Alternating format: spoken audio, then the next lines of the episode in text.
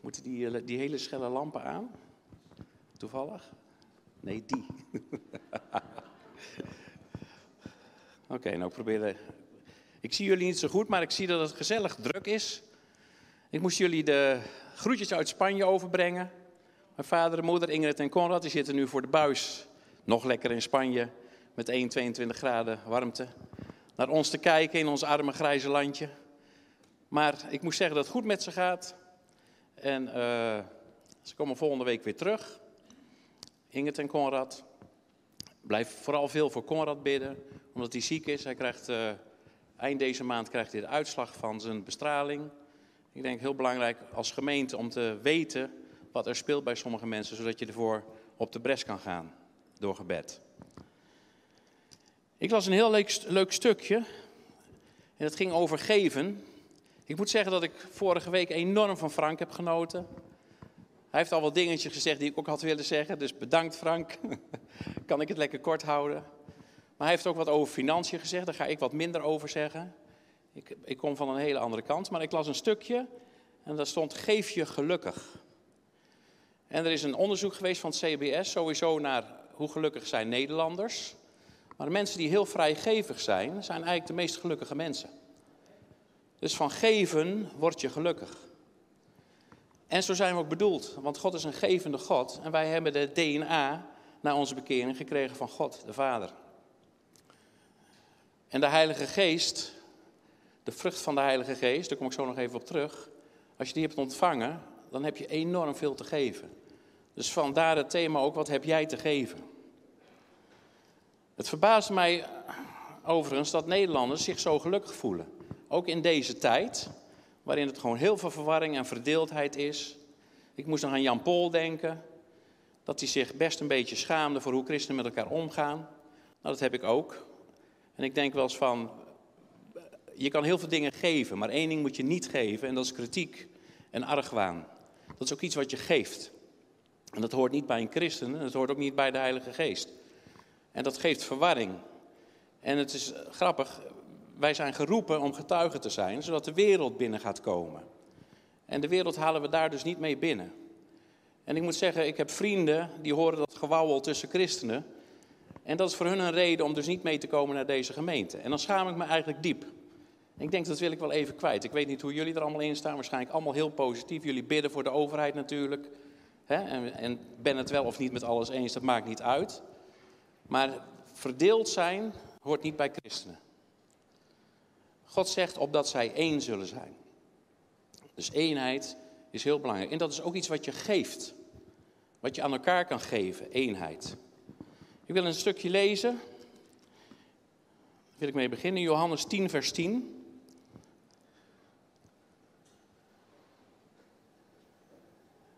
En dan zegt Jezus zelf, het gaat over dat hij ons hoedt en dat wij de schapen van hem zijn, dat we naar zijn stem luisteren en zijn stem verstaan. En dan zegt hij, de, de dief komt niet dan om te stelen en te slachten en te verdelgen. Dat is de dief. Maar dan zegt hij, ik ben gekomen opdat zij leven hebben en overvloed. En, en. Dus leven hebben en overvloed. En daar zijn wij, wij zijn bedoeld om in overvloed te leven. En dat mag je zelf invullen of dat financiën zijn, of overvloed aan liefde, overvloed aan genegenheid, aan barmhartigheid. Het maakt niet uit, wij zijn daardoor, daartoe geroepen. Om in overvloed te leven. En nou wil ik beginnen aan mijn onderwerp. Waar, wat zijn nou de valkuilen van een vrijgevig mens te zijn, om te geven? En dat heeft te maken met het denken in tekorten. En dit land, ook Nederland, en iedereen heeft veel een opa en oma, of misschien ouders die de oorlog hebben meegemaakt, waarin er tekort was. En mensen die na de oorlog zijn opgevoed, terwijl de Nederlandse economie weer ging bloeien, die hebben geleerd om om te gaan met tekorten. En ook in hun denken heeft dat wat gedaan dat er tekort zou kunnen zijn. Ook in de kerken, de Calvinistische kerk heeft altijd mensen opgeroepen om sober te leven. En daardoor zijn mensen heel erg soms zuinig geworden, in tekorten gaan denken. Ook in het geven van liefde. Je hoort van heel veel oudere mensen dat er werd thuis niet zo geknuffeld. Er werd niet zoveel complimentjes gegeven. En er zijn uitzonderingen. En misschien kom je ook wel uit zo'n gezin waarin je van alles tekort hebt gehad. Weet je, en het is goed om dat je te realiseren, dat bij het kruis te brengen en dan ook achter je te laten. Want het doet wat met alle gaven van de geest, als je in tekorten denkt. En ik heb net gelezen dat we zijn geroepen om te leven en overvloed te hebben.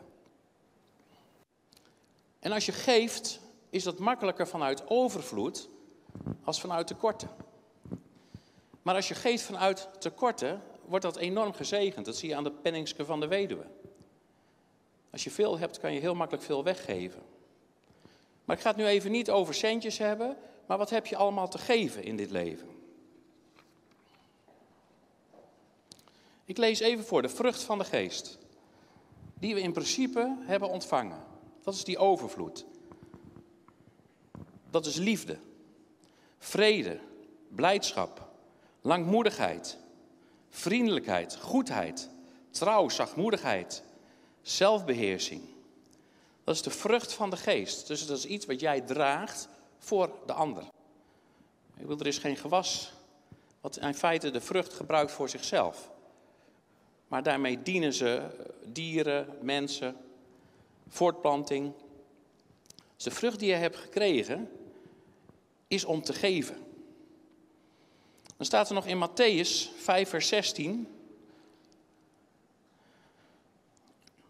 Dat we zijn geschapen en op deze wereld zijn om de goede werken van God te laten zien. Goede werken te laten zien, dat is ook geven. Je geeft goede werken weg. Geven betekent inleveren, dat betekent afstand doen van. En als wij, als je je gelukkig wilt geven, en ik denk dat er heel veel mensen hier een getuigenis hebben van nadat ze zijn gaan geven, op wat voor manier dan ook, dat ze enorm gezegend zijn. Dus God beloont, en er staat ook een aantal keer in de Bijbel, dat, dat stukje van wie men moet nodigen voor een feestmaal. Dan gaan ze de sloppen en de stegen in om mensen te nodigen die het nooit zullen kunnen terugbetalen. En dan staat er, en God zal het u vergelden in het hiernamaals.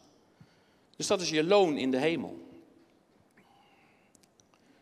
Weet je waar we ons al enorm gelukkig over moeten prijzen? Wat wij hebben gekregen van God, is gewoon hoe deze wereld ook verder gaat. Weet je, onze eeuwigheid is de hemel. Het feit dat je mag weten dat wat er ook gebeurt, dat wij de hemel beërven, de eeuwigheid beërven, dat moet in feite elke cel in je lichaam al doen opspringen van vreugde.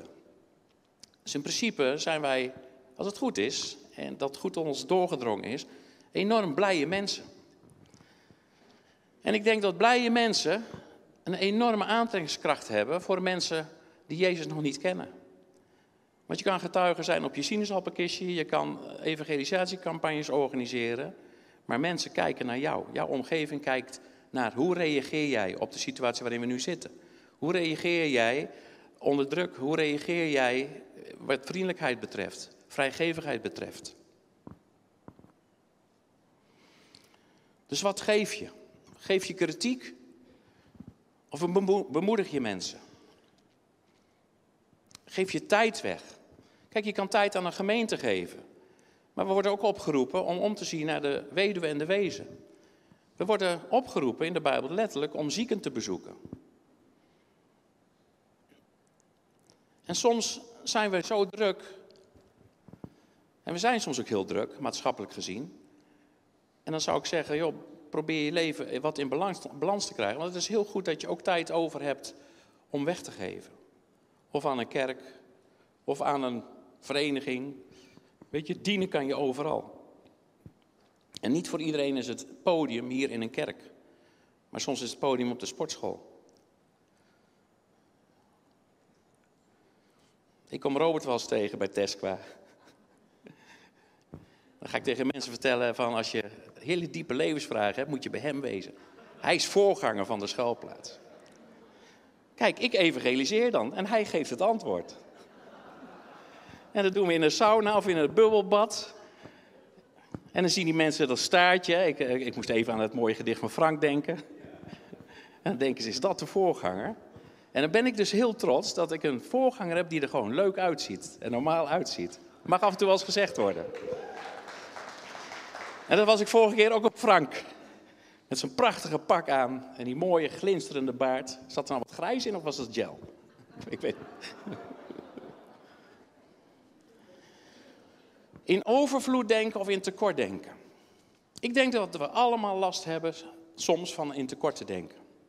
We hadden vroeger een vriendenkring en dan gingen we ergens een biertje drinken. En al die vrienden ongeveer gaven zo, zo snel mogelijk een rondje. Dat was leuk. Maar op een gegeven moment kregen we er een paar tussen, die deden dat niet. En die mensen, die zetten zichzelf daardoor gewoon buiten de groep. Want als ze aan de beurt waren, gingen ze ineens naar huis. Weet je, je herkent dat wel. Of je gaat met vrienden uit eten, je betaalt. En je hoopt eigenlijk dat die vrienden dat volgende keer terugbetalen. Dat ze jou mee uitnemen. En dat gebeurt soms niet. Waar ik naartoe wil. Hoe, hoe, hoe ontstaat dat denken in tekorten? Buiten dat je de oorlog hebt meegemaakt. Teleurstellingen. Te weinig van iets hebben ontvangen. Altijd maar denken dat, de ander, dat ze de ander leuker vinden dan jou. Of van je ouders denken dat ze meer van je broertje of je zusje houden dan van jou. En soms communiceren ouders dat, want ouders zijn imperfect. Er zijn geen perfecte ouders. We maken allemaal fouten. Ik heb dat waarschijnlijk naar mijn kinderen ook gedaan. Toen ze uit huis gingen heb ik gezegd, sorry voor alles wat ik fout heb gedaan, maar kom straks niet met een of andere psychiater aanzetten, want dan ben ik niet meer thuis. Maar het is, het is, het is goed om je te realiseren dat je als ouders fouten maakt. En ook tekortschiet in dingen, waardoor jouw kinderen iets tekort hebben ontvangen, wat een, een, een hele sterke invloed kan hebben op hun vrijgevigheid. Op wat voor manier ze dan ook dingen weggeven. Liefde, aandacht. Onverhoorde gebeden. Hoeveel mensen denken wel eens, God is helemaal niet zo blij met mij. Of ik denk dat God meer van Robert houdt dan van Pietje. Of mijn vrouw, dat heb ik ook wel eens gehad. Mijn vrouw die kon altijd geweldig stille tijd houden. Ik niet. Ik deed in de auto. Om voor, op mijn knietjes voor mijn bed te gaan zitten, dat, dat, dat past niet bij mij. En dan zeiden vrienden van, ja, maar je moet het wel doen, want je bent christen. Maar ik heb het wel eens geprobeerd en dan kreeg ik last van mijn knieën. En ik was, ik was constant afgeleid. Dus ik heb een manier gevonden om gewoon in de auto, als ik bij boeren door stallen heen liep, dat ik gewoon hardop kon bidden. En soms wel tien keer per dag bad. Dus ik voelde me weer helemaal goed, want ik bad tien keer per dag. En die ander zat alleen morgens even op zijn knietjes. Weet je, God wil een relatie. God wil geen wetticisme. God wil niet van, nou moet ik de dag beginnen. Ik heb een keer een discussie gehad met een boerenzoon, die bezoek ik regelmatig. En die, die had dan s'morgens niet gebeden of een dag niet gebeden. Hij zegt, als er nou vanavond wat met mij gebeurt, wat dan? Ik zeg, dan ben je gewoon behouden. Waarom niet? Hij zegt, als mijn zoon mij vergeet te bedanken dat ik, uh, dat ik heb gewerkt of voor het lekkere eten uh, zijn moeder bedankt. Ik zeg, is hij dan gelijk uit de gratie? Weet je, waar halen we die gedachten soms vandaan? Heeft God lievelingetjes? Soms lijkt dat zo in de Bijbel, maar dat zijn mensen die gewoon hun hele leven in dienst van God. En daar wordt veel over gesproken. Maar ik denk dat God net zoveel van iemand houdt die we helemaal niet kennen. Die misschien voorbeden doet voor haar kleinkinderen of zijn kleinkinderen. Weet je, Gods liefde is onvoorwaardelijk. Dat onvoorwaardelijke, dat snappen wij als mensen niet. Wij snappen ook nog steeds niet wat genade is. Als je te veel over genade praat, komen mensen altijd met: ja, maar God is ook rechtvaardig. Ja, dat is hij, natuurlijk is hij dat. Maar dat staat helemaal los van genade. Genade is dat jij mag zijn wie je bent en dat je welkom bent in zijn koninkrijk. En dat gewoon wie in hem gelooft is behouden. Dat is heel kort door de bocht. Want mensen die er anders over denken, die weten dan wel zo'n waslijst te vertellen wat je allemaal wel niet moet doen om behouden te blijven. Kijk, je moet God nooit loslaten. En God die zorgt daar ook voor. Want hij zegt, als je één keer in die handpalm staat gegrift, niets en niemand zal je daarvan kunnen uitwissen. Of van zijn liefde, zover het oosten van het westen is, de diepte der zee. Dus als je het overgeven hebt, onvoorwaardelijk, dan moet je bij God zijn. En die teleurstellingen, misschien heb je. Ik sprak pas iemand die had die, die was getrouwd, jong getrouwd. En ergens had ze de hele jeugd gezegd: God, ik wil dienstbaar zijn voor u. En ze had het zelf al wat ingevuld, dat ze ergens in een vreemd land zending zou bedrijven. Met eh, kinderhuizen, weet ik het allemaal. Allemaal plannen. Ze gaat trouwen, ze heeft twee kindjes. En ergens best heel erg teleurgesteld van, is, is dit nu het leven als christen? Ja, dat is soms het leven als christen. Want je kan je kinderen ook tot zegen zijn in je omgeving ook. Soms hoef je helemaal niet de zending in omzending te bedrijven zelfs. Want het zendingsveld is om je heen. Daar heb je heel veel te geven. Daar mag je de liefde van Jezus geven.